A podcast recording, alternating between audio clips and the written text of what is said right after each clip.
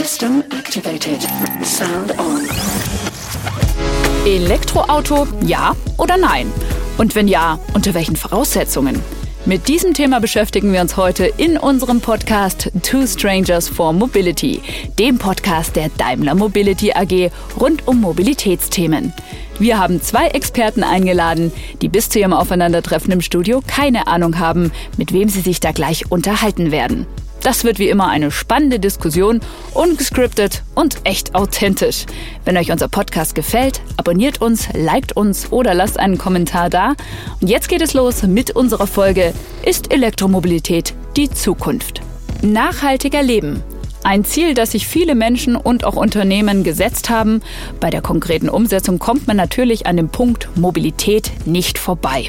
Die öffentlichen Verkehrsmittel sind nachhaltiger als das eigene Auto, doch nicht jeder kann oder will auch auf seine individuelle Mobilität verzichten. Also stellt sich die Frage, sind Elektroautos die Lösung? Diese Frage möchte ich nicht alleine beantworten. Nein, ich möchte Sie mitnehmen in meine Diskussion mit meinen heutigen Gästen. Einer dieser Gäste sitzt in Berlin und wir wählen uns mal ein auf Skype. Und da ist er schon. Hallo Robin Schmid, kannst du uns hören? Hi, freut mich sehr, dass ich hier zu Gast sein darf. Ja, all the way from Berlin sozusagen. Wie ist die Situation so vor Ort? Ach ja, wir, würde ich mal sagen, machen deutschlandweit, weltweit so das Beste draus, ne? Also geht alles ganz gut. Das hast du schön gesagt.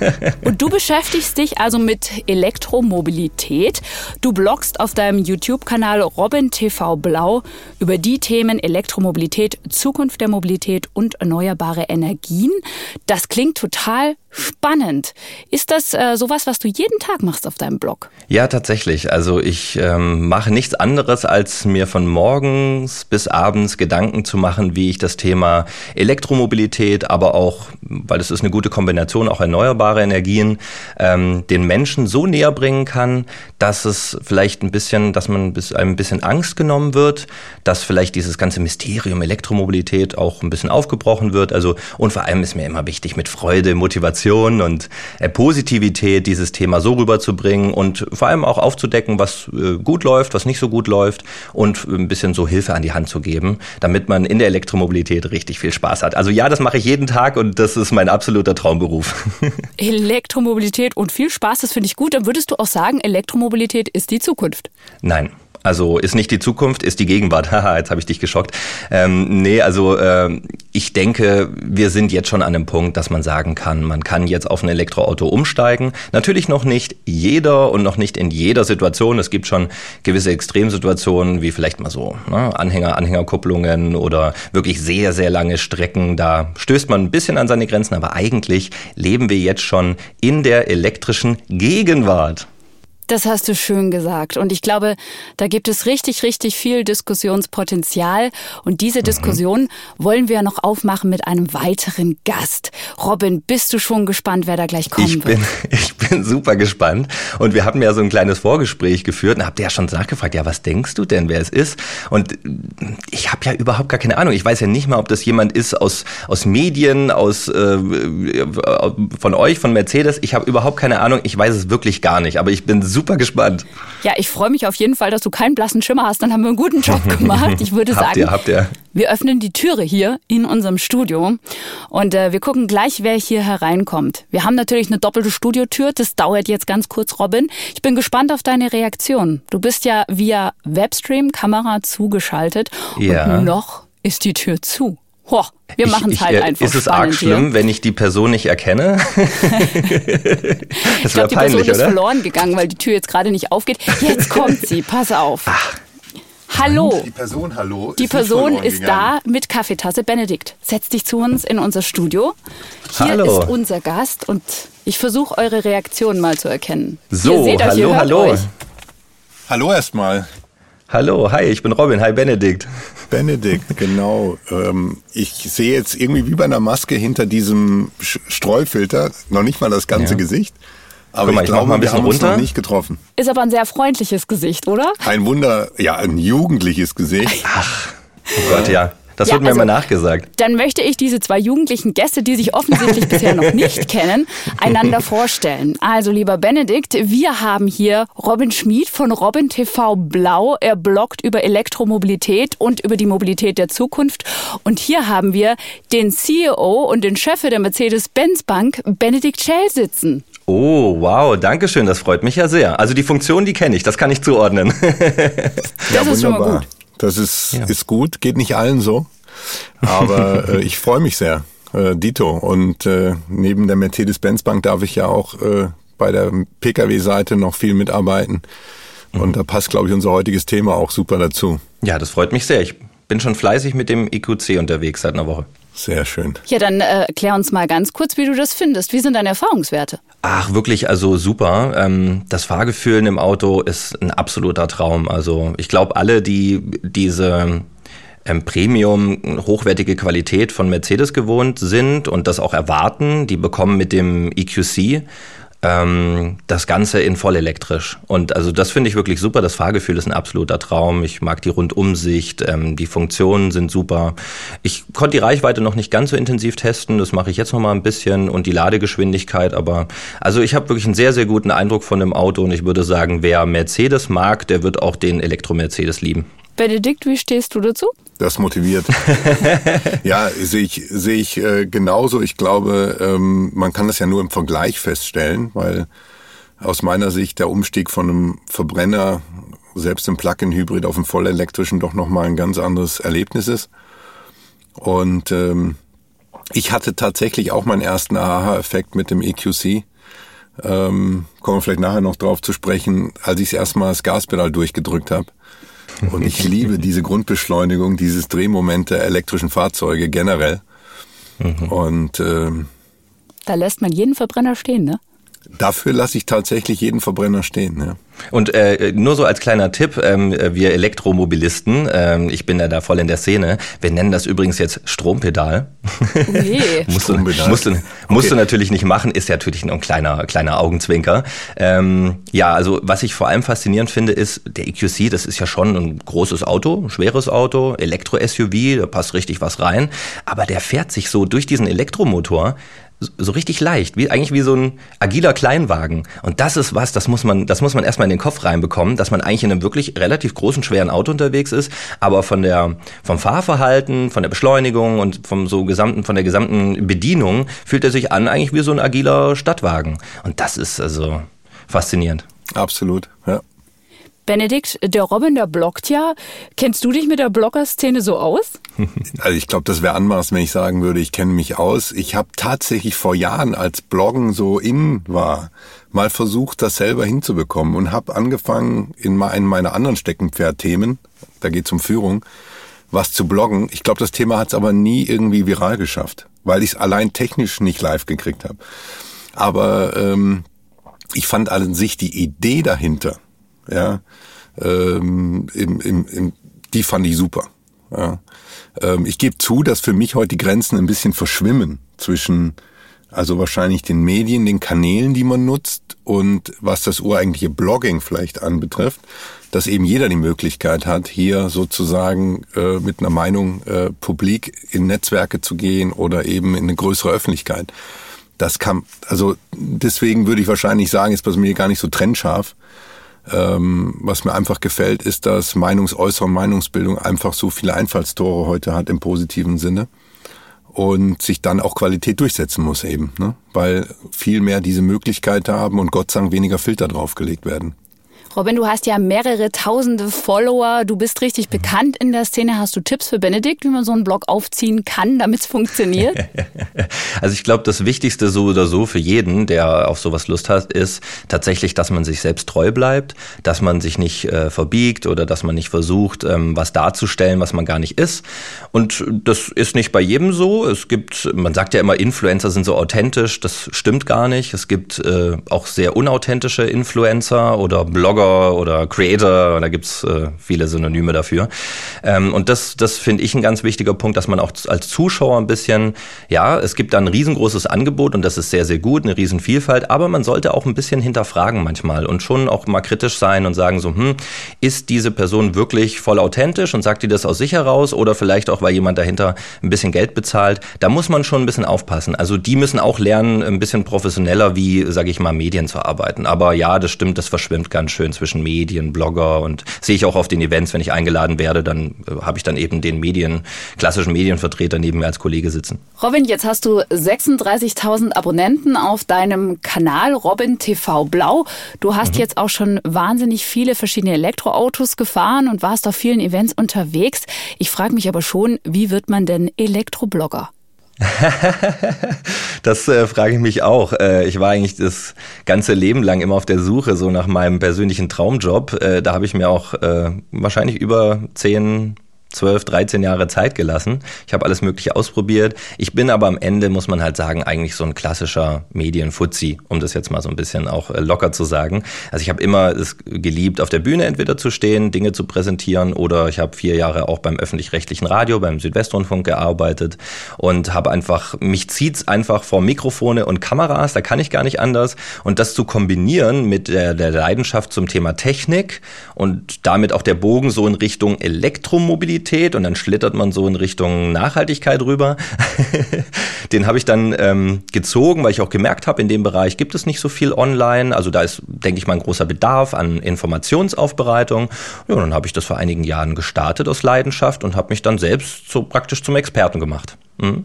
Mhm. Benedikt, jetzt bist du der Vorstand der Mercedes-Benz Bank und der ein oder andere da draußen wird sich auch fragen, was hat das jetzt mit Elektromobilität zu tun?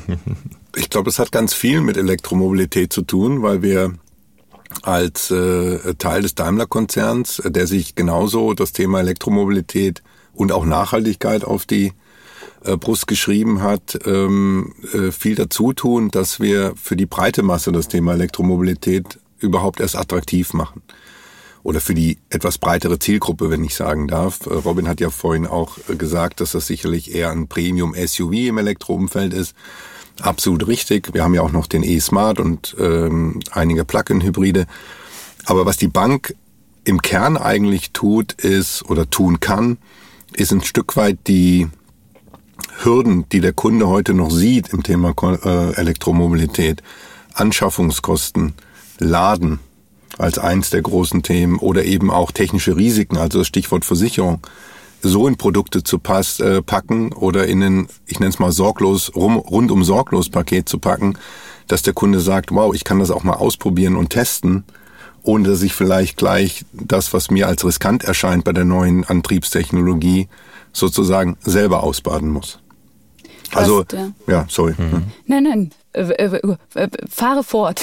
Kann ich da noch was hinzufügen? Ja. Weil das finde ich nämlich super wichtig, was du sagst. Gerade das Thema ausprobieren. Also ich berichte jetzt, wie gesagt, über Jahre über Elektromobilität ähm, und die Menschen sind auch begeistert dann davon. Aber man versteht es erst, wenn man es selbst erfährt. Und da steht natürlich auch Fahren in dem Fall mit drin, mit dem Auto. Also man muss sich da reinsetzen und das selbst erleben. Sonst kapiert man das nicht. Man versteht es einfach sonst nicht endgültig. Und deswegen ist es natürlich genial, dass man eventuell Möglichkeiten schafft. Also das klingt für mich jetzt erstmal ganz gut, was ich daraus höre, dass die Menschen vielleicht das eine Zeit lang äh, antesten können und sich dann entscheiden, ob sie das sozusagen in ihren Alltag integrieren können oder nicht. Weil die meisten stellen ja dann fest, dass es ganz gut funktioniert. Ja, kann ich nur unterstreichen, äh, Robin. Also ich, ich glaube, es gibt einige Teile im Leben und dazu gehört, glaube ich, so ein Technologiesprung dazu, der geht nur über Erfahrungslernen, ja, genauso wie du sagst.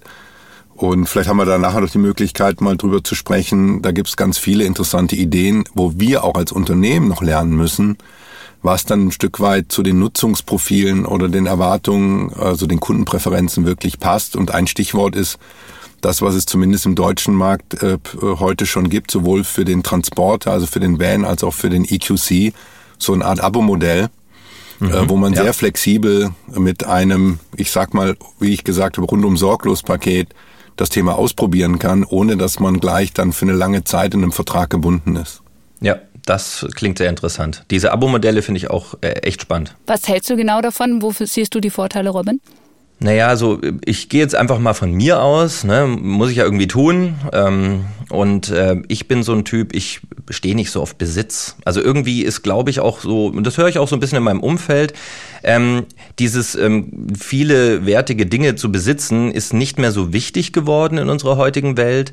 Ähm, man schätzt eher mehr die Nutzung, also die tatsächliche Nutzung von ähm, tollen äh, Produkten oder Dienstleistungen. Das ist ja eher das, worauf es ankommt. Also, ne, ob das Stichwort Musik ist, ich muss Musik nicht mehr besitzen, ich will einfach Zugang zu Musik, sprich über Streaming zum Beispiel. Oder auch ähm, bei Filmen ist es bei mir so, ich habe mir früher immer Filme gekauft, ich bin immer ein riesen Filmfan gewesen. Heute habe ich einfach nur noch Zugang zu Filmen. So, und äh, genauso kann ich mir das auch bei der Mobilität natürlich super vorstellen, dass ich sage, naja, ich muss mir jetzt nicht irgendwie ein Fahrzeug kaufen und ich muss mich auch nicht für dieses eine Fahrzeug entscheiden. Vielleicht habe ich im nächsten Jahr ganz andere Anforderungen, weil vielleicht äh, kriege ich Familienzuwachs und dann brauche ich vielleicht ein anderes Fahrzeug oder da gibt's ja äh, tausende Gründe, wieso ich vielleicht meine Fahrzeugkategorie gerne wechseln möchte. Also diese Flexibilität zum einen und zum anderen eben dieses, ich muss mich eigentlich gar nicht so richtig sehr um dieses Fahrzeug kümmern, weil es gar nicht meins ist, sondern ich, wir machen so einen Deal, ihr stellt mir das eine Zeit lang zur Verfügung, ich gebe euch dafür Geld und wenn ich das nicht mehr möchte, dann gebe ich euch das zurück und alles ist gut. Also das finde ich, klingt einfach traumhaft, ähm, weil ich mich um nichts, fast nichts mehr kümmern muss. Also das ist, äh, was Robin möchte von der Mobilität der Zukunft.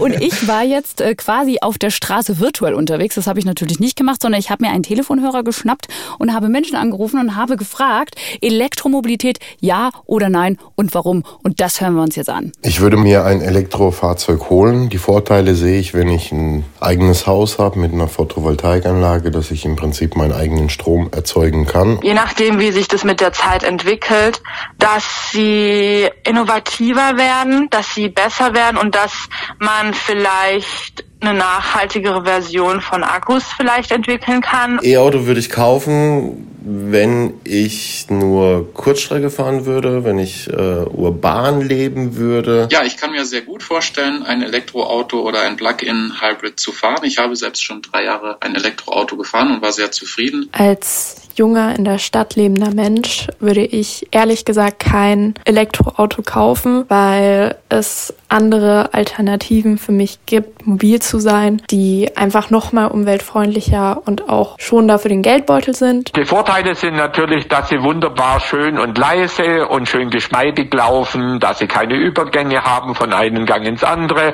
dass sie vielleicht auch das Gefühl haben, dass sie für die Umwelt was tun. Zwei Nachteile sind die geringe Reichweite und die schlechte Versorgung mit Ladepunkten. Also der letzte Herr hat das sehr gut auf den Punkt gebracht, würde ich sagen. Benedikt, wie schätzt du diese Umfrage ein? Ich glaube, äh, die zeigt sehr gut, dass es nicht das eine Nutzerprofil gibt, sondern, äh, und das ist ja interessant, dass sich das eigentlich gerade an der Elektromobilität so entzündet, diese Diskussion. Für was setze ich welche Art von Mobilität ein? Ähm, und ich glaube, das hat schon mal einen Großteil der, der Ansatzpunkte ganz gut abgegriffen und dargestellt. Und es zeigt aber auch, dass Mobilität, ähm, wie soll ich sagen, also Elektromobilität kann, ich sag mal, die Hauptmobilität darstellen, kann aber auch einfach nur ein ergänzendes Element sein. Je nachdem, was ich für, für äh, Bedarfe habe. Und äh, das finde ich sehr gut. Und ich glaube, das müssen wir tatsächlich auch noch besser verstehen, vom Kunden herkommend und dann in die entsprechenden um in, in Robins Worten mal zu bleiben, Nutzungskonzepte auch umzusetzen und vielleicht nicht ähm, äh, das Thema besitzen. Ich glaube, ein Thema, was nicht so stark rauskam, ist ähm, schon, ist das mein Haupttransportmittel, wenn ich so sagen darf? Ähm, oder ist das vielleicht einfach eine zusätzliche Mobilität als Zweitfahrzeug in dem Haushalt? Ähm, und in, mit was für einem anderen Mobilitätsprodukt ähm, ähm, konkurriert es? Und was sicherlich auch jetzt hier nicht so rauskam, ist das ganze Thema nochmal im gewerblichen Umfeld. Mhm. Wie wir sagen, B2B, Business to Business. Ähm, wo wir, glaube ich, nochmal noch mal eine andere äh, Herausforderung haben für Unternehmen und gewerbliche Nutzer, die mit der Mobilität, also mit der Logistik zum Beispiel, ihr Geld verdienen. Das war sicherlich jetzt eher hier der Fokus auf Privatkunden. Mhm. Über die gewerblichen Kunden sprechen wir gleich. Äh, Robin, wie kann man denn so ein Nutzerverhalten letztendlich auch rausfinden? Ich kann ja jetzt nicht jeden Einzelnen befragen, was er gerne möchte. da habt ihr bestimmt ganz schlaue Leute und Abteilungen, um das rauszufinden. Ähm, ich mache das natürlich ähm, jetzt nicht äh, empirisch, aber so mit einer Community von über 36.000 Abonnenten. Da mache ich auch immer wieder Umfragen und bekomme sehr, sehr viele Kommentare zurück. Das ist ja das Schöne bei dem Medium. Das ist ja ein ähm, Medium, wo etwas zurückkommt kommt. Und ähm, da bekommt man natürlich ein gewisses Gefühl. Ne? Also ich denke schon, dass ich ein gewisses Gefühl habe dafür, was meine Community da für Anforderungen hat. Aber dann denke ich halt auch wieder, muss ich auch ganz ehrlich sein, widerspiegelt das jetzt wieder diesen typischen Durchschnittsbürger? Wahrscheinlich nicht, weil meine Community wahrscheinlich eher schon, ähm, so wie ich das äh, mitbekomme, sehr interessiert sind an dem Thema. Also das wäre jetzt auch nicht repräsentativ. Also ich denke, man muss sich einfach in die Lebenssituation verschiedener Menschen mal reinbegeben und dann bekommt man eigentlich schon einen ganz guten Eindruck davon. Also dieser Städter, das hört man ja immer wieder. Ne? Also ich bin ja selber hier in Berlin und dieser Großstädter, der sagt eigentlich fast immer das Gleiche. Also bei dem Großstädter ist es fast immer so, dass er sagt, eigentlich brauche ich gar kein Auto mehr. Ähm, ich habe vielfältige Möglichkeiten der Mobilität. Hier gerade in Berlin, das ist ja der absolute Wahnsinn. Hier ist ja Testballon für neue Mobilitätskonzepte. Da verschwinden natürlich auch immer wieder viele und dann tauchen wieder neue auf, aber man hat hier viele Möglichkeiten und das, der Bedarf, ein eigenes Auto zu haben, ist fast bei Null. Der ist nur noch da, wenn man sagt, ich möchte wirklich mal ein Wochenende ins Umland zum Beispiel mal fahren, weil bei Langstrecken kann man ja rein theoretisch auch die Bahn nehmen. Und also da gibt es schon viele Alternativen und in dieses Umlandfahren geht ja teilweise auch, weil man sich solche Sharing-Abos, ja, ähm, Autos ja auch teilweise dann so für 48 Stunden mieten kann. Und dann setzt man sich da rein, steht auf der Straße rum, düst raus, hat Spaß am Wochenende, fährt wieder zurück. Also ich glaube, man muss das vielleicht einfach mal durchleben, ähm, diese verschiedenen Situationen. Und dann versteht man, glaube ich, auch, ähm, wo, die, wo die Punkte sind, die man verbessern oder verändern kann. Jetzt haben wir ja gehört, in der Stadt äh, gibt es genügend Möglichkeiten, aber ich kann mir gut vorstellen, Elektromobilität auf dem Land schon schon sehr gefragt, lieber Benedikt. Es wird ja aber doch immer wieder das Argument Kosten genannt, ähm, das Argument Ladeinfrastruktur. Was kann man denn jetzt als Mercedes-Benz-Bank machen, um dieses Thema voranzubringen? Ja, also da komme ich zurück auf die Punkte von vorhin nochmal. Ich, ich glaube, wir müssen tatsächlich ähm, auch verstehen, dass die Kundenwünsche oder Präferenzen individueller werden. Ich kann das sehr gut hören, was der Robin gesagt hat, zum, zum Beispiel zu dem Großstädter. Das ist für mich aber keine Diskussion im ureigenen Sinne im Elektromobilitätskonzept äh, Kontext, sondern ja, im generellen stimmt. Mobilitätskontext. Ja. Ja. Und ich finde, das ist auch eine gute Diskussion.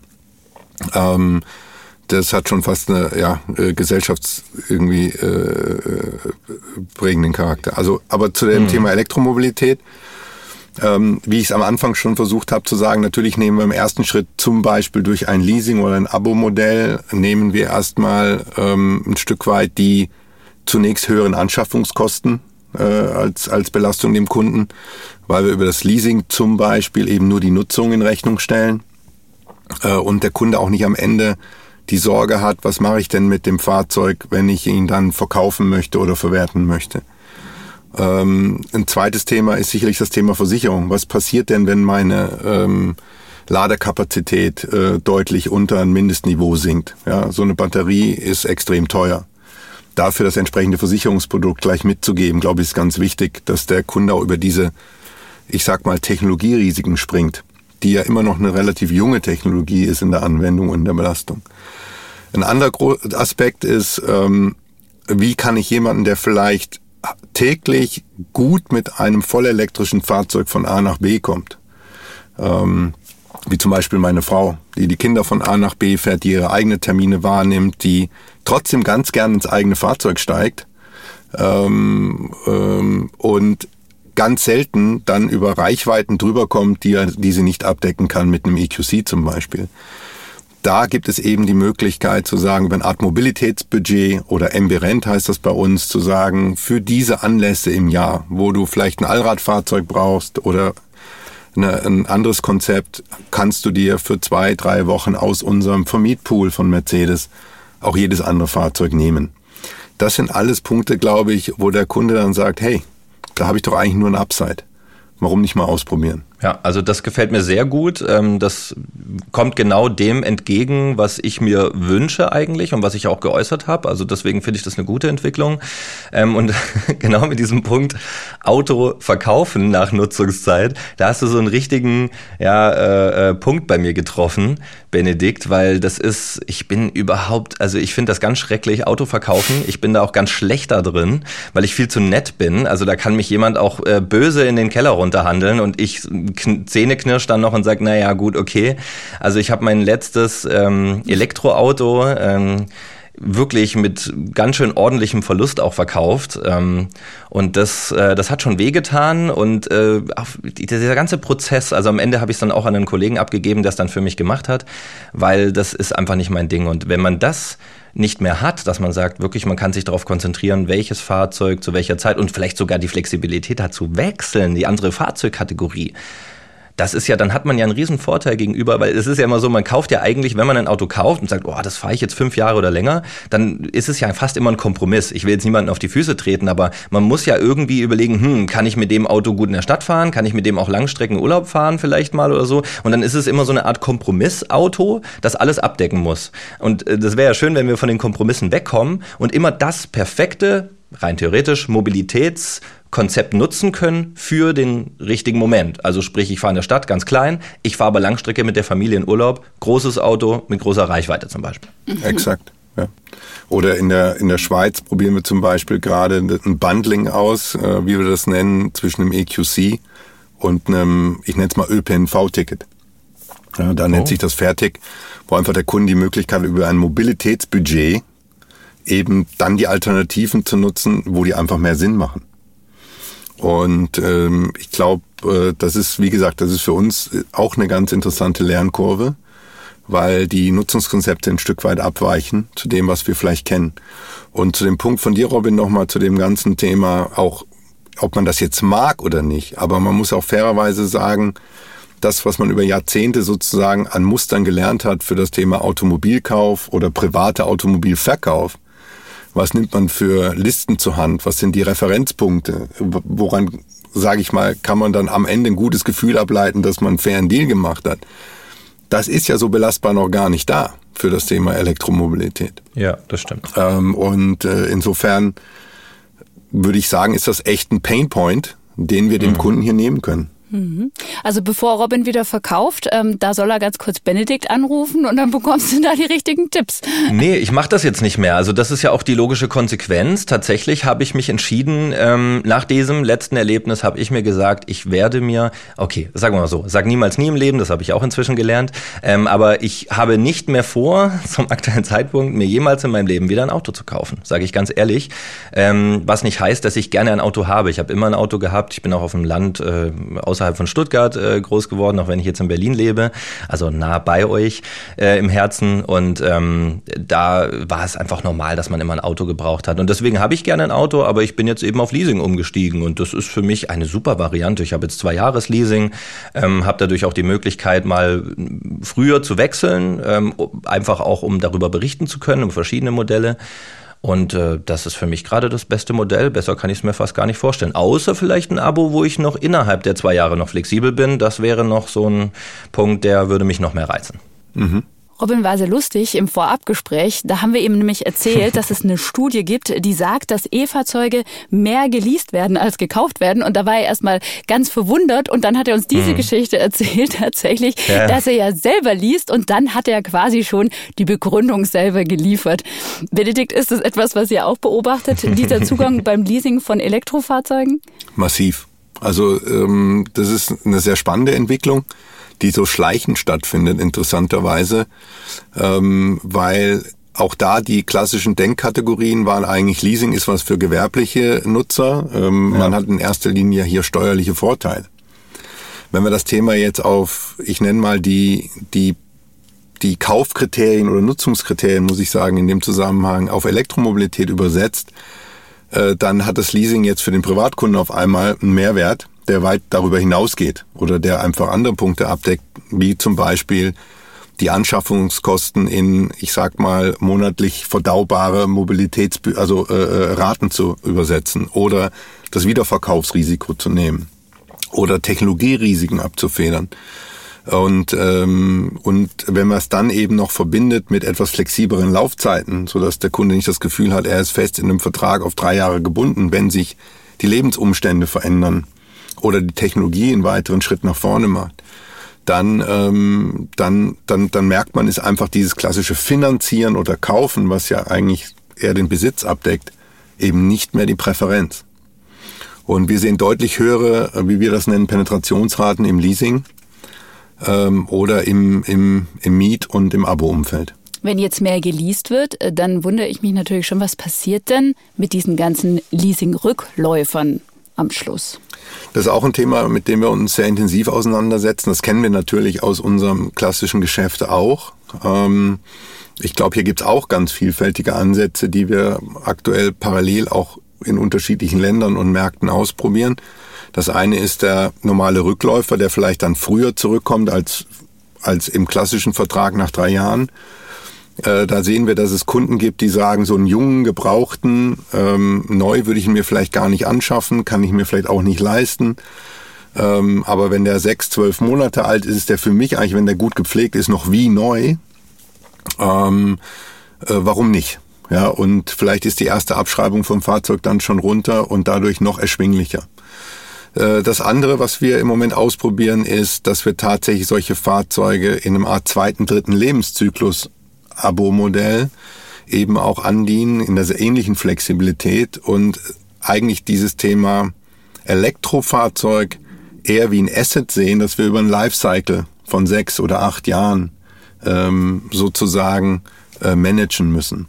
Und vielleicht die letzte Idee noch dazu, ähm, warum nicht in Sharing-Flotten, Vermietflotten, ähm, solche Fahrzeuge auch mit einlasten, wo vielleicht der direkte äh, Anwendungsfall im Vordergrund steht beim Kunden und nicht unbedingt, dass das ein nagelneues Fahrzeug sein muss, das gerade aus der Fabrik rausrollt. Ich finde auch den, äh, ich mag den Gedanken, dass man äh, auch als Mercedes jetzt in dem Fall als Automobilhersteller, als Automobilanbieter äh, auch wegkommt von dem Gedanken, ich verkaufe Fahrzeuge und natürlich klar in die Richtung geht, ich biete Formen der Mobilität an für meine ähm, Kunden. Und das kann ja vielfältig sein, da hast du ja schon viel von gesagt, Benedikt.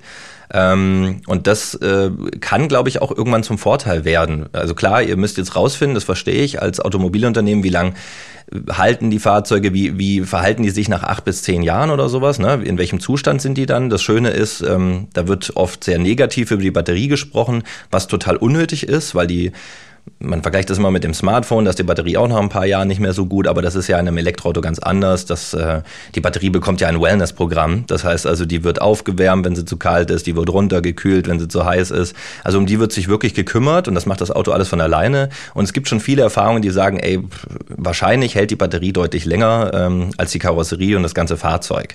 Ähm, und das ist so, ich glaube, wenn, wenn man sich dann auch noch so Dinge überlegt, weil ich denke, ein großes Problem in Zukunft wird, weil die ganzen Prozessoren Sensoren und autonomes Fahren ja dann alles kommt und die ganze Technik immer intensiver wird in den Fahrzeugen, dass man vielleicht die Möglichkeit hat, die irgendwie so zu aktualisieren technisch, dass man da praktisch nach einigen Jahren einen neuen Computer reinbauen kann, damit sozusagen das wieder einen neuen Prozessor mit allem drum und dran hat. Da gibt es auch schon Unternehmen, die daran arbeiten, an so kleinen modular austauschbaren Geschichten. Und dann kann das Fahrzeug aus meiner Sicht eigentlich einen sehr langen Lebenszyklus haben. Und ihr könnt ja überlegen, genau, Abo neues Auto, Abo im junge Sterne Gebrauchtbereich oder sowas. Und also da könnte ich mir auch verschiedene Varianten vorstellen. Und ich glaube sogar, dass das ähm, Gut, ich bin jetzt äh, buchführungstechnisch jetzt nicht genau äh, im Daimler-Konzern, aber ich würde sagen, vom Gefühl her kann man, wenn man das gut macht, als Mobilitätsanbieter, als Automobilhersteller mehr Umsatz machen mit dem Angebot von Mobilität, als statt dem einfach nur dem Verkauf und dem zur Verfügung stellen dieses Mobilitätsfahrzeugs. Mhm. Glaube ich, glaube ich dran. Benedikt, ich glaube, das ist auch ein Dampfer, auf dem ihr gerade seid. Ja, ich, also wir gucken es tatsächlich im Moment noch sehr stark aus Use Case Perspektive stark vom Kunden herkommend an, was auch ein Stück weit, also ich absolut davon überzeugt bin, wir müssen die Probleme des Kunden lösen, vor allem in puncto Elektromobilität. Generell ist der Ansatz richtig, aber hier haben wir eine einmalige Chance, es auch mal wirklich zu verstehen und unsere Prozesse und unsere Dienstleistungen und die Serviceerbringung danach auszurichten. Und ähm, das, was Robin beschreibt, ich meine, es kristallisiert sich ja schon heraus ein Stück weit, was ein Produkt ist, vielleicht was wirklich skalierbar ist.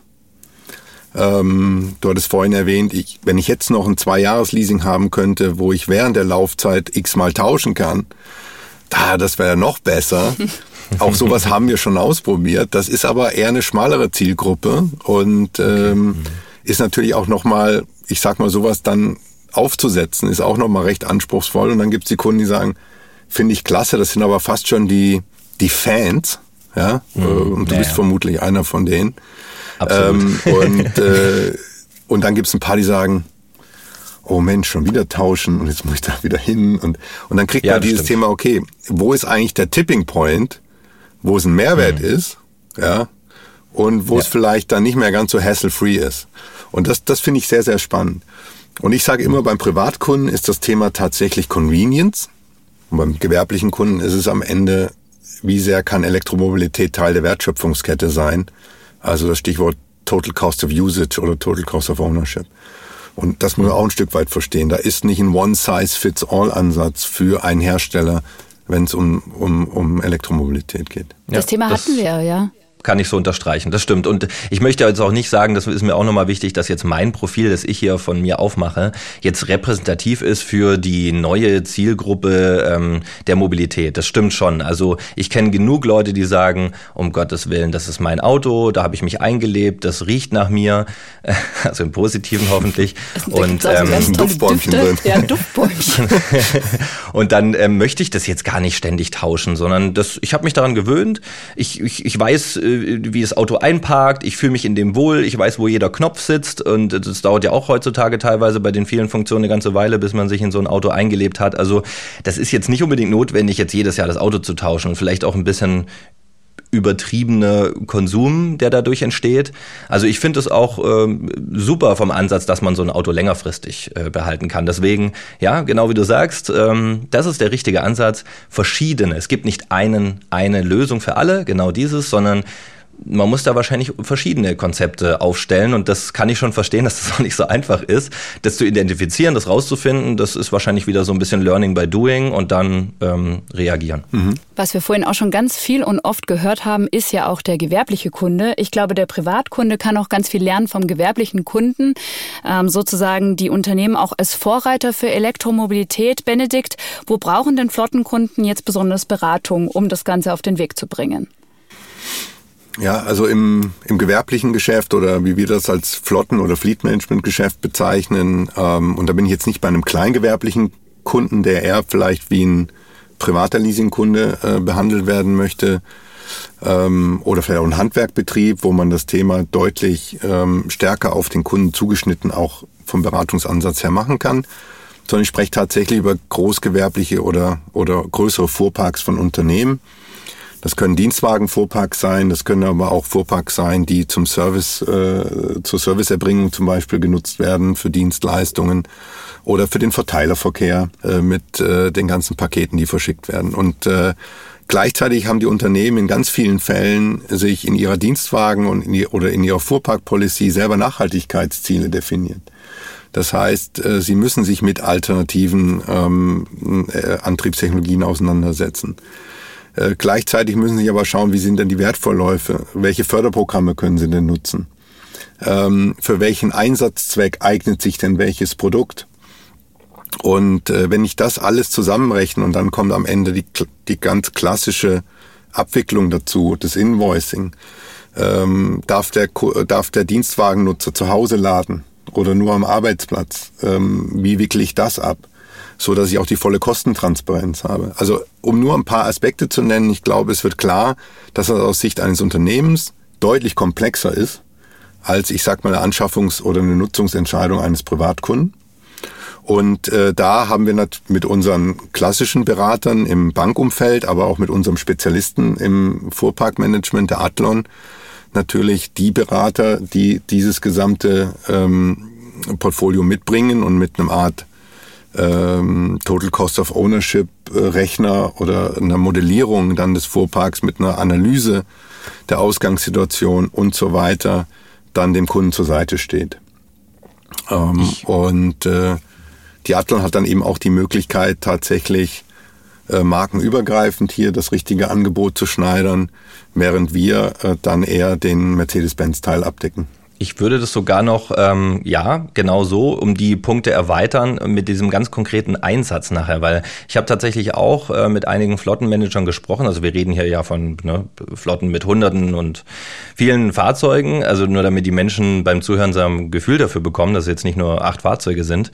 Und ähm, das größte, das größte, also was am meisten abschreckt, ist ja für diesen Fuhrparkmanager, der sich am Ende da ein bisschen auch darum kümmern muss, ist diese ganze Organisation. Jetzt hat er plötzlich neben seinen ganzen Verbrennerfahrzeugen noch im Prinzip ja einen Fuhrpark mit Elektrofahrzeugen. Und das ist bei manchen so, dass das gefühlt jetzt plötzlich zwei Fuhr, Fuhrparke sind, die man plötzlich managen muss, weil die sich auch anders verhalten.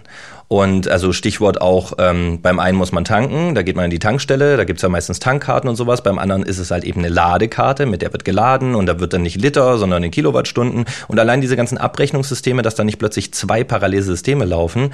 Da gibt's natürlich auch Softwarelösungen, Flottenmanagement-Lösungen, ähm, die das so koordinieren, dass der Manager, der sich nachher darum kümmern muss, da nicht jetzt ein riesengroßes neues Aufgabengebiet hat, sondern das sich schön ähm, parallel fahren lässt lässt, also Verbrenner und Elektro, weil es wird ja kein Unternehmen es eigentlich schaffen, fast kein Unternehmen von heute auf morgen alles komplett umzustellen. Es wird ja eine Übergangsphase sein und dann muss viel parallel laufen.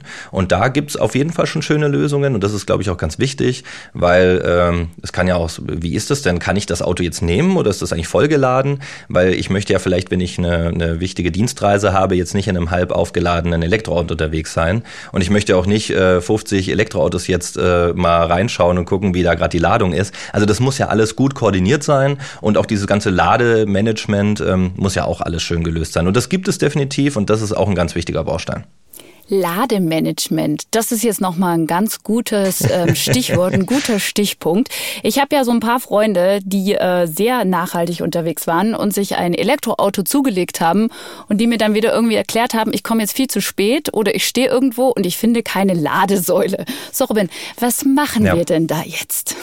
Also erstmal muss ich sagen, ich nochmals auf diese Umfrage vorher, um den Bogen zu spannen, ähm, was mich sehr gefreut hat an der Umfrage war, dass man ja rausgehört hat bei den Menschen, dass sie grundsätzlich sehr offen sind gegenüber Elektromobilität. Und das äh, ist für mich persönlich ein ganz, ganz wichtiger Faktor erstmal, dass die Menschen sagen, okay, ich, ich bin erstmal interessiert daran. Ich lehne das jetzt nicht ab. Da haben wir einen Riesenschritt gemacht im Vergleich zu den letzten Jahren.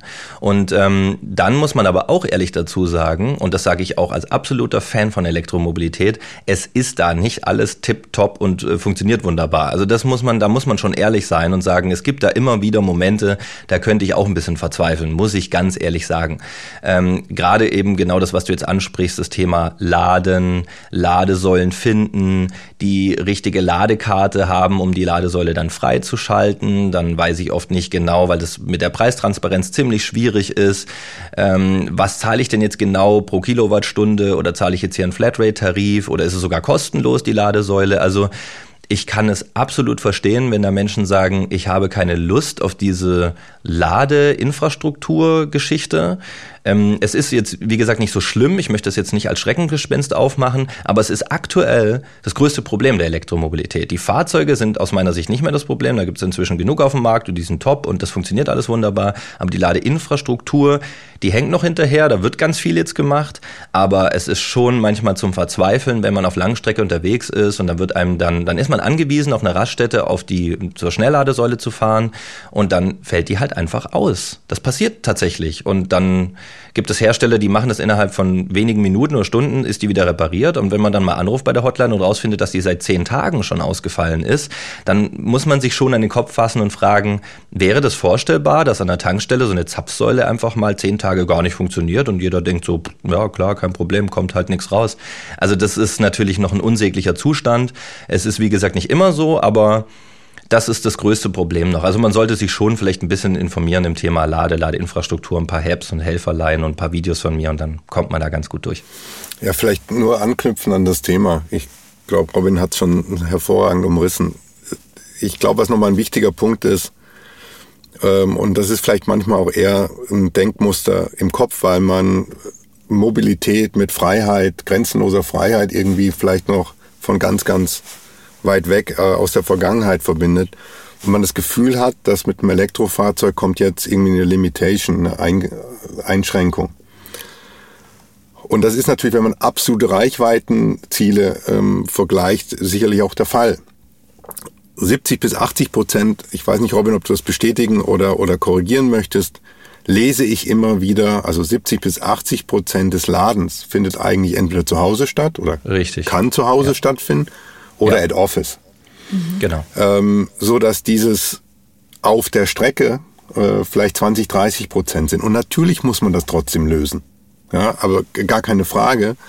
Ähm, aber es zeigt, glaube ich, auch ein Stück weit, dass es vielleicht nicht ganz so ein großes Problem ist, wie es ist. Ich bin trotzdem davon überzeugt, wir natürlich als Hersteller haben ein ganz großes Interesse daran, dass das funktioniert, müssen auch unseren Teil dazu tun. Ähm, aber es ist auch eine politische Aufgabe. Und äh, ich glaube, das kann dann nochmal so ein Turbo zünden für das Thema. Ähm, aber wichtig ist, glaube ich, wenn man, wenn man die Fakten richtig liest, dann, dann können wir in ganz, ganz vielen Fällen eigentlich dieses Risiko, dass man stehen bleibt, nicht laden kann, ähm, auch ein Stück weit äh, dem Kunden nehmen. Also das kann ich zu 100 Prozent unterstreichen. Und äh, es ist tatsächlich so, wir reden viel über Schnellladesäulen und Autobahnen und genau, das ist wichtig, aber das geht erstaunlich schnell sogar zu lösen. Das Größte wird eher sein, 70, 80 Prozent zu Hause oder beim Arbeitsplatz. Und da ist natürlich dann jetzt tatsächlich der Arbeitgeber echt gefragt, ähm, da ein Angebot zu machen für seine Mitarbeiter. Ich finde es zum einen eben ganz wichtig, das eben zu tun, ähm, aus verschiedenen Gründen. Die Mobilität verändert sich, Umweltgründe und sonstige Dinge, aber eben auch als Anreiz für die Mitarbeiter. Die Mitarbeiter wollen ja gerne mit ihrem Elektroauto ähm, beim Arbeitsplatz laden und dann sollte der Arbeitgeber das auch anbieten und macht damit ja ein super attraktives Angebot dann auch für seine Mitarbeiter. Und ähm, wenn wir das gelöst haben, dass man zu Hause und am Arbeitsplatz eigentlich relativ unkompliziert laden kann, dann haben wir den größten, genau, den größten Painpoint, das größte Problem der Elektromobilität tatsächlich erstmal eigentlich gelöst. Also das, und das findet aber noch in viel zu geringen Stückzahlen statt. Also man sieht das jetzt aktuell mit dieser ähm, KfW 440 Förderung, mhm. ähm, diese Wallboxen ähm, und die Wallbox-Installation, die jetzt mit 900 Euro gefördert wird, was wirklich viel ist. Das ist in der Regel ganz Pi mal Daumen gesagt die Hälfte der gesamten Wallbox inklusive Installation, also richtig massiv. Und jetzt gehen die Nachfrage geht so dermaßen nach oben. Das heißt also, man sieht nur mit so einer Stellschraube, was man da machen kann. Und es wird in den nächsten Monaten werden die privaten Wallboxen, also Ladepunkte ähm, zu Hause oder teilweise bei der Arbeit geradezu wie Pilze aus dem Boden sprießen. Die wird man jetzt überall erleben können. Und ähm, das ist ja genau das, was wir brauchen. Davon bitte mehr. Benedikt, du hast gerade gesagt, ihr habt auch ein Elektroauto zu Hause stehen, habt dann quasi auch die Wallbox quasi in der Garage. Wir haben die Wallbox äh, ganz ehrlich gerade in der Beantragung weil das in unserem Fall ist Nordrhein-Westfalen über die Westnetz AG und unseren Elektriker, der da einen super Job macht, äh, weil bei den formalen wäre ich vom Formularen, die ich dort auszufüllen habe, wäre ich schon ausgestiegen, sage ich ganz ehrlich. Also auch ja. das kann man wahrscheinlich noch ein bisschen kundenfreundlicher gestalten. Ähm, und ähm, wir schauen auch, dass wir jetzt schon sozusagen Richtung 22 Kilowatt gehen, perspektivisch. Wohl wissen, dass vieles jetzt mit 11 Kilowatt abgedeckt ist oder nur möglich ist. Äh, und die Wallbox ist dann in der Garage direkt neben dem Fahrzeug meiner Frau äh, weil die darf den EQC fahren und wie gesagt kann mit einer Ladung über Nacht alles erledigen. Und ähm, das ist toll. Wir haben mit meiner Tochter eine 17-Jährige, die schon fahren darf, als Begleit mit Begleitfahren. Die äh, ist ganz wild drauf. Aber was ich, was ich damit sagen will, ist, dieser Prozess und auch die Entscheidung, können wir in der Straße noch weitere Ladepunkte äh, äh, überhaupt genehmigen, das macht mich ein bisschen nachdenklich, weil ich glaube, wir sind tatsächlich erst der Zweite in der Straße mit einer fest installierten Wallbox und da wohnen ein paar mehr. Mhm. Und das höre ich hier im Stuttgarter Umfeld genauso wie anderen Teilen in Deutschland. Und äh, ich glaube, da müssen wir nochmal schauen. Aber ich bin beim, beim Robin. Das eine ist Charging at Home. Ähm, und da vielleicht dann die Möglichkeiten, was der eine äh, Kunde da oder oder der äh, die äh, am, am Telefon gesagt hat, vielleicht kann ich auch noch von meiner Photovoltaikanlage da was einspeisen, dann macht das auch noch mehr ja. Sinn. Ja. Und das andere am Arbeitsplatz, wir sind da genauso ein gewerblicher Kunde, sage ich jetzt mal, wie das, was wir eben im Flottenkontext besprochen haben. Auch wir brauchen eine Ladeinfrastruktur für unsere Mitarbeiter, nicht nur für die Dienstwägen, auch für die Mitarbeiter, die elektrisch fahren möchten. Und Da haben wir umfangreiche Programme im Daimler-Konzern an den Standorten aufgesetzt. Ja, und äh, äh, last but not least äh, sind wir mit vielen Herstellern in dem äh, Projekt mit Ionity zusammen und versuchen hier unseren Teil für eine deutlich bessere, dichtere Ladeinfrastruktur in Europa zu schaffen und beizutragen. Also es sind genau die drei Punkte. Aber ich glaube, es beginnt zu Hause, wenn ich das so sagen darf. Hm. Also wichtig ist es, ich fasse das mal zusammen, äh, den Menschen auch zuzuhören, was sie benötigen, was sie brauchen, um die Sorgen und Ängste in Sachen Elektromobilität auch aufzuheben sozusagen und dann natürlich eine Zusammenarbeit von Hersteller und Captives und das Ganze auch finanzieren zu können, aber eben auch von der Politik und der Wirtschaft. Absolut. Ja, das, da müssen alle irgendwie an einem Strang ziehen, was man ja jetzt immer mehr, was immer mehr passiert. Das war ja auch nicht immer so. Es gab ja auch Zeiten, da ähm, äh, stehen da die Fronten gegenüber und ähm, das, ich, habe so das Gefühl auch, da die Politik hat das inzwischen ganz gut verstanden, die Hersteller auch. Also ich bin da sehr, sehr positiv, muss ich sagen, inzwischen. Da habe ich vor zwei, drei Jahren noch richtige Bauchschmerzen gehabt, so wie das mit der Elektromobilität weitergeht. Und man sieht es jetzt natürlich, weil na, es gab halt einfach ein paar Versäumnisse und das merkt man jetzt natürlich in der Ladeinfrastruktur. Aber wenn ich mir anschaue, das muss man ja auch mal sagen, Ionity habe ich verfolgt, ja. Also ich habe auch ein Interview gemacht mit dem Geschäftsführer von Ionity schon ganz zum Start. Und die haben ja geschafft, innerhalb von anderthalb Jahren, ein, anderthalb Jahren, dass so ein massiv großes, schnelles Ladenetz in ganz Europa aufzubauen. Ich habe heute noch mal reingeschaut. 400 Punkte haben sie sich vorgenommen, also Schnellladeparks. Und sie sind jetzt schon bei 310. Wenn der Podcast ausgestrahlt wird, ist es wahrscheinlich noch mehr. Teilweise wird da wöchentlich ähm, ein neuer Schnellladepark eröffnet an den Autobahnen, ähm, wichtigen neuralgischen Punkten auf der Autobahn. Und also man sieht schon, wenn man das mal angeht und wenn man da mal richtig ähm, das möchte, dann kann das plötzlich erstaunlich schnell gehen.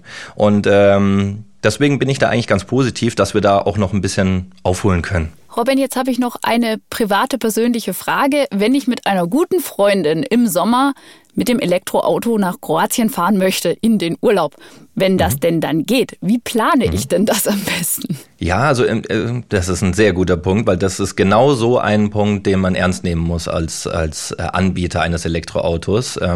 Ich sage jetzt einfach mal so, im besten Falle macht das das Auto und du musst dir keine Gedanken machen. Das heißt also, eigentlich würdest du klassisch dich ins Auto setzen, würdest deinen Routenplaner eintippeln oder, das muss ich auch sagen, die, die Spracheingabe im, im EQC hat mir ganz gut gefallen. Dann sagst du einfach, ich möchte hier und hier und da und da nach Kroatien. Das ist vielleicht ähm, mit der kroatischen Aussprache nicht so einfach, da, das kriegst du dann schon hin. Das krieg ich hin. und ähm, dann sollte das Fahrzeug dir im besten Falle sagen, okay, wie man das kennt von einem Navigationssystem, das ist die Strecke und an den und dem und dem Punkt machst du eine Pause. Und zwar auch genau wie lange und ähm, der berechnet ja auch genau aus, wann dann praktisch deine Ankunftszeit wäre. Also der weiß dann ganz genau, du musst da und da und da laden, weil er die Ladepunkte kennt, navigiert und lotst dich da automatisiert durch.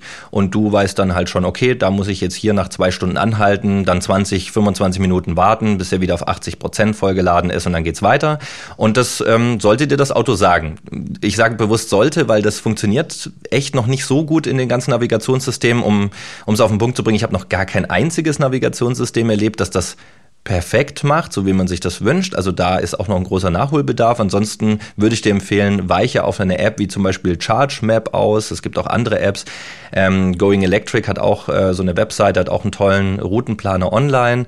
Da kann man dann einfach mal diese Routenplanung machen und dann übernimmt die das genauso, wie ich das jetzt aufgemacht habe. Das ist dann halt leider nicht im Auto verfügbar, aber ist eine extra App, bis dann eben die Hersteller das ähm, wirklich ähm, vollautomatisiert hinbekommen. Aber da die Autos sich ja aktualisieren, es gibt da Software-Updates, das Auto wird ja über die Zeit immer besser, ähm, sehe ich da massive Fortschritte allein schon in den letzten zwölf Monaten. Also ich gehe davon aus, dass das Problem hoffentlich bald gelöst ist.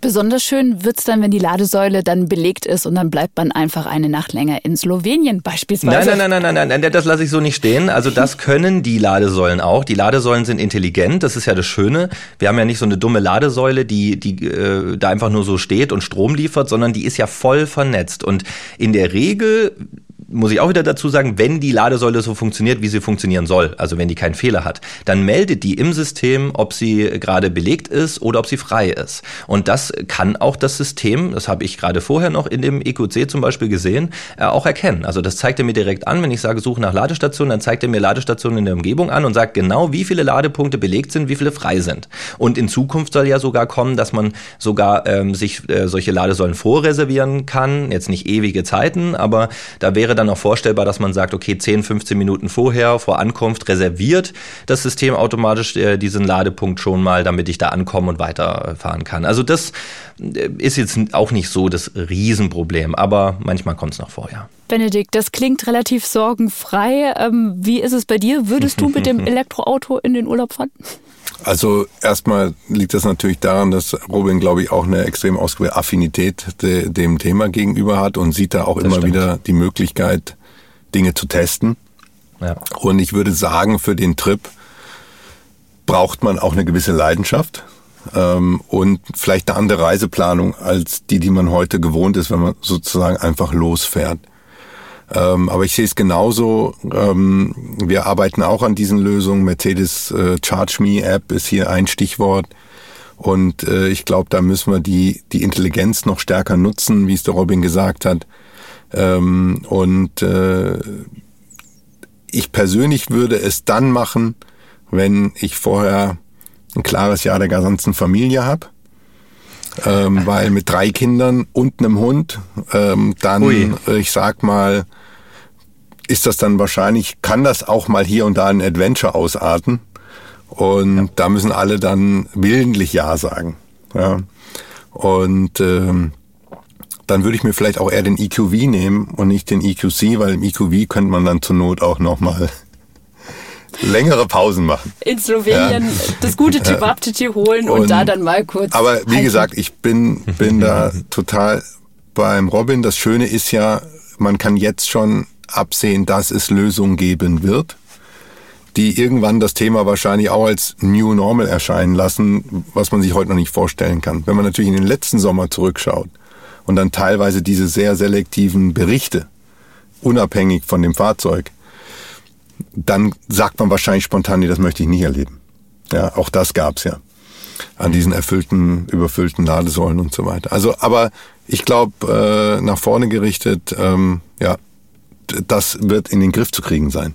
Ja, also ich ähm, muss ja sagen, ich habe schon im Prinzip so kurz zusammengefasst drei Urlaube voll mit dem Elektroauto gemacht. Also ich bin einmal mit dem Elektroauto ähm, von Berlin dann wirklich über Dänemark, schön am Legoland vorbei und so weiter und so fort. Also einmal die ganze ähm, nordische Tour komplett durchgezogen und das ging super. Ähm, ich war einmal ähm, aus Berlin in Österreich im Skigebiet, ähm, auch schön, Elektroauto mit Allrad und elektrischem System funktioniert wirklich hervorragend. Also ein Elektroauto verhält sich, finde ich, besser im Winter als ein Verbrenner. Und ich war einmal am Bodensee. Gut, das ist von Berlin jetzt auch ein kleines Stück. Und da war ich sogar mit E-Bikes, ähm, mit einem äh, mit Anhängerkupplung und Fahrrädern hinten drauf ähm, unterwegs und das alles voll elektrisch. Und da hatte ich gar kein Problem, muss ich ganz ehrlich sagen. Insofern sind solche Horrorberichte natürlich total überzogen. Ähm, aber ein Punkt ist definitiv richtig. Ich steige nicht einfach ein und fahre los, sondern ich plane ein bisschen vorher. Das ist jetzt nicht ein Riesending, aber man muss sich da umstellen. Und wer das nicht macht, wer wirklich einfach in ein Elektroauto einsteigt, in Urlaub fährt, der überlebt, äh, erlebt bestimmt, also er überlebt, aber er erlebt bestimmt ein paar Überraschungen. Das hast du schön gesagt. Ein schönes Wort zum Abschluss. Ich finde Elektromobilität ein ganz, ganz tolles Thema, super spannend, ganz tolle Herausforderungen, aber eben auch ein paar, sagen wir mal, Risiken, die noch zu überwinden sind. Ich bedanke mich ganz, ganz herzlich bei euch beiden, dass ihr mitgemacht habt bei diesem Podcast, bei diesem sehr, sehr schönen Austausch eben über das Thema Elektromobilität. Robin von Robin TV Blau, vielen, vielen lieben Dank und ganz liebe Grüße nach Berlin. Dankeschön. Und vielen herzlichen Dank auch an dich, lieber Benedikt, CEO der Mercedes-Benz Bank, dass du dir heute die Zeit genommen hast. Vielen Dank auch meinerseits. Hat unheimlich viel Spaß gemacht und ja, motiviert. Und ich kann nur sagen, Benedikt, ich äh, habe mich sehr gefreut über einige Aussagen von dir und äh, ich werde ganz genau verfolgen, was Mercedes da macht in dem Bereich. Das war's mit Two Strangers for Mobility, dem ersten Podcast der Daimler Mobility AG. Wir freuen uns über euer Feedback und Kommentare über mobility-podcast.daimler.com. Und falls ihr noch nicht alles gehört habt, dann klickt euch durch, durch die bereits ausgespielten Folgen.